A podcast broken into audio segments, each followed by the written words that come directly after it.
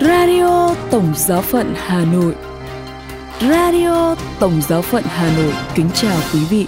Mời quý vị nghe chương trình phát thanh hôm nay thứ năm ngày 21 tháng 12 với những chuyên mục Giáo lý hàng tuần với Đức Thánh Cha và kế đến là chuyên mục Tin thời sự. Bây giờ mời quý vị nghe giáo lý hàng tuần với Đức Thánh Cha.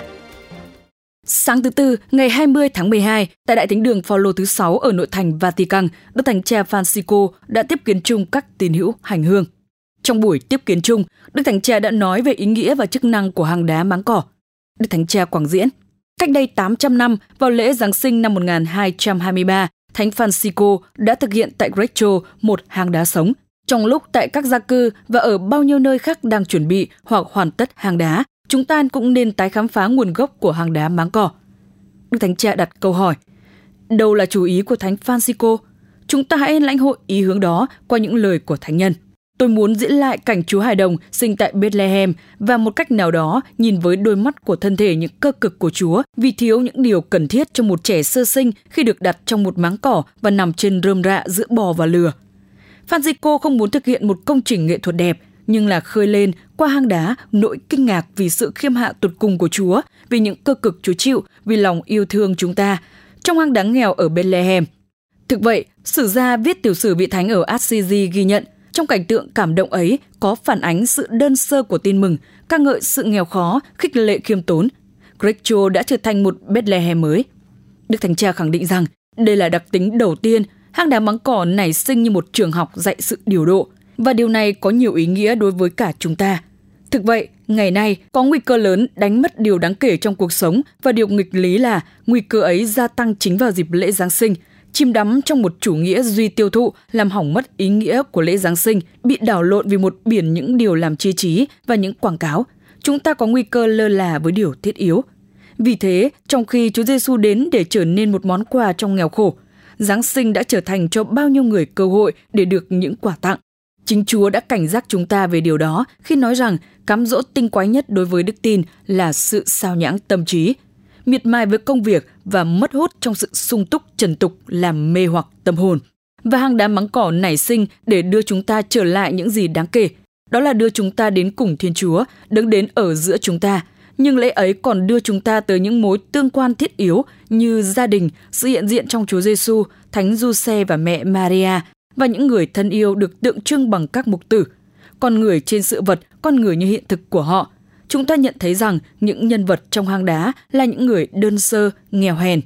Họ hòa hợp với thiên nhiên, trong hang đá cảnh tượng chiếm không gian nhiều hơn và không bao giờ thiếu con bò và con lừa. Vì thế, thật là tốt khi đứng trước máng cỏ để chấn chỉnh lại cuộc sống bằng cách trở về với những gì là thiết yếu, giống như đi vào trong một ốc đảo để ra khỏi những nhộn nhịp thường nhật để tìm lại an bình trong kinh nguyện và thinh lặng.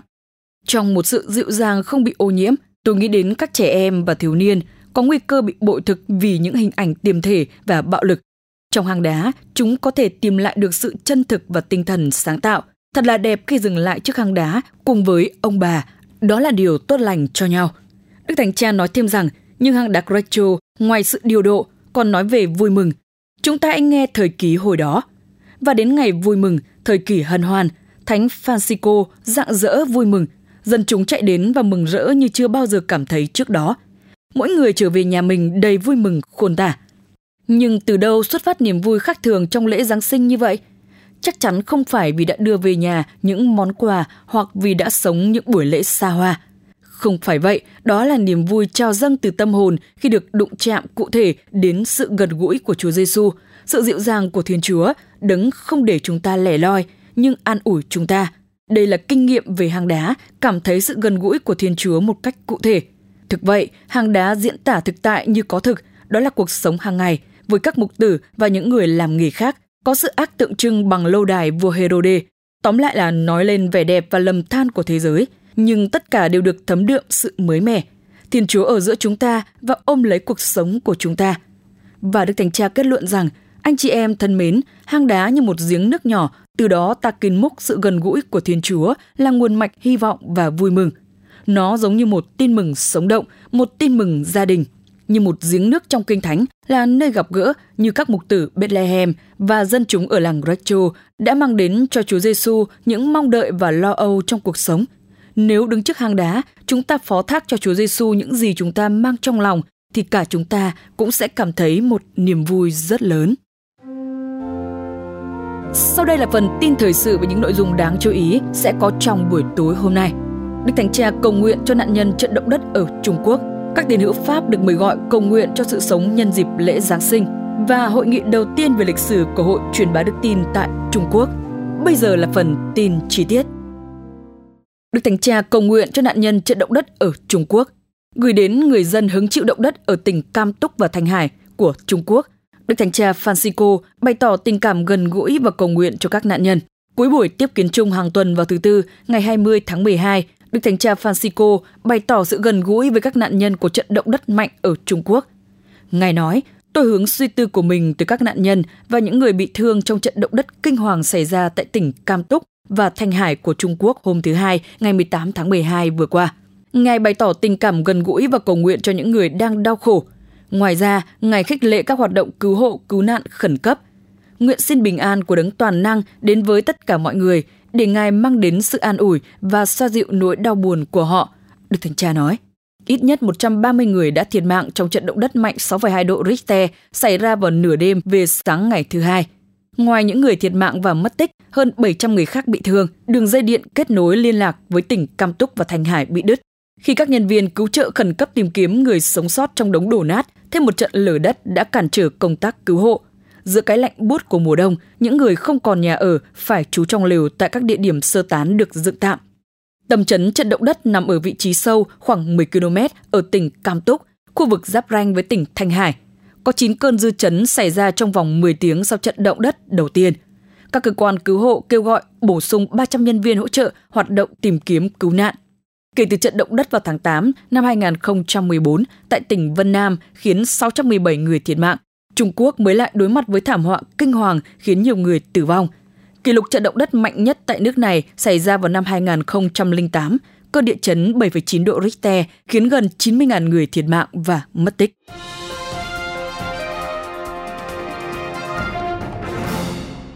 Các tín hữu Pháp được mời gọi cầu nguyện cho sự sống nhân dịp lễ Giáng sinh. Hội đồng giám mục Pháp đã yêu cầu các giáo sứ dâng lời nguyện đặc biệt cho sự sống mà hội đồng đã soạn thảo để cầu nguyện nhân dịp lễ Giáng sinh trong phần lời nguyện tín hữu trong thánh lễ đêm 24 và 25 tháng 12 sắp tới. Trong thư gửi các giám mục, Đức Tổng giám mục Vincent Jordan của Tours, Phó Chủ tịch Hội đồng Giám mục Pháp, đề nghị các vị mục tử mời gọi các tín hữu cầu nguyện đặc biệt cho sự sống vào dịp Giáng sinh thời điểm mà chính Thiên Chúa đến mang lấy thân phận con người giống mọi sự như chúng ta, ngoại trừ tội lỗi. Đức Tổng giám mục giải thích, sở dĩ lời mời gọi này được đưa ra do mùa xuân năm ngoái Hội đồng giám mục đã gửi một số tài liệu để giúp các giám mục hiểu rõ về đề tài mà những người làm luật đang thảo luận liên quan đến việc kết thúc sự sống. Nhiều người trong số họ đang thắc mắc hoặc nghi ngờ. Vì thế, điều quan trọng là phải tiếp tục hành động khi dự luật cuối đời sẽ được công bố vào đầu năm 2024. Theo ngài, trong một số vụ bê bối về tài chính và y tế, chúng ta không thể biết trước những gì có thể tạo ra nhân danh sự tiến bộ. Chúng ta cũng biết những điều tốt đẹp mà việc hỗ trợ và chăm sóc giảm nhẹ mang lại. Thực tế, ở Pháp vẫn còn những thiếu sót trong việc làm luật.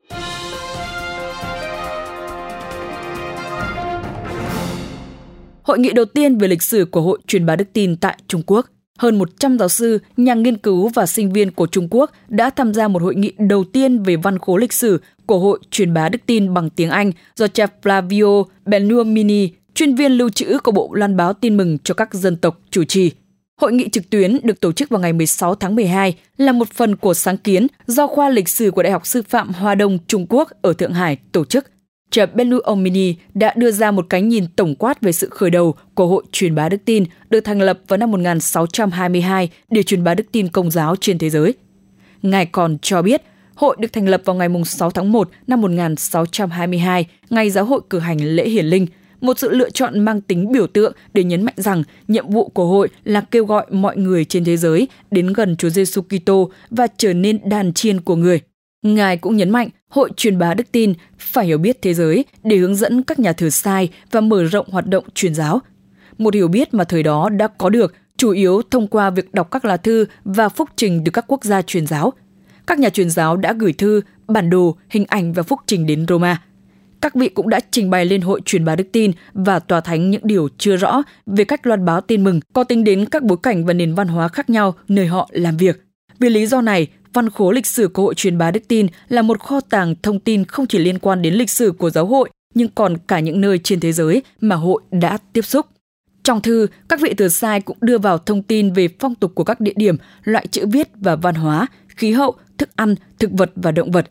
Trạm Benu Mini cũng minh họa các biểu đồ cung cấp cái nhìn tổng quan về loạt tài liệu lưu trữ được thu thập trong văn khố lịch sử Bộ truyền bá đức tin, đồng thời chỉ ra các mối liên hệ giữa chúng. Sau phần trình bày của cha Benu Mini là cuộc thảo luận sôi nổi về các nghi lễ của Trung Quốc do giáo sư Zhang Rui đến từ khoa lịch sử của Đại học Hòa Đông Trung Quốc hướng dẫn. Một số giáo sư Trung Quốc bày tỏ mong muốn tiếp tục và tăng cường hợp tác với Văn Khố để có được quyền truy cập vào các tài liệu thú vị về mặt lịch sử Trung Quốc và sứ vụ của giáo hội tại Trung Quốc. Theo các học giả Trung Quốc, tài liệu trong văn khố của Bộ Truyền giáo có thể đưa ra những hiểu biết và những quan điểm lịch sử mới, cũng như liên quan đến các chủ đề lịch sử cho đến nay chỉ được nghiên cứu nhờ vào văn khố của các dòng tu.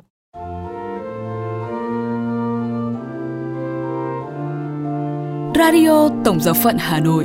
Xin chào và hẹn gặp lại.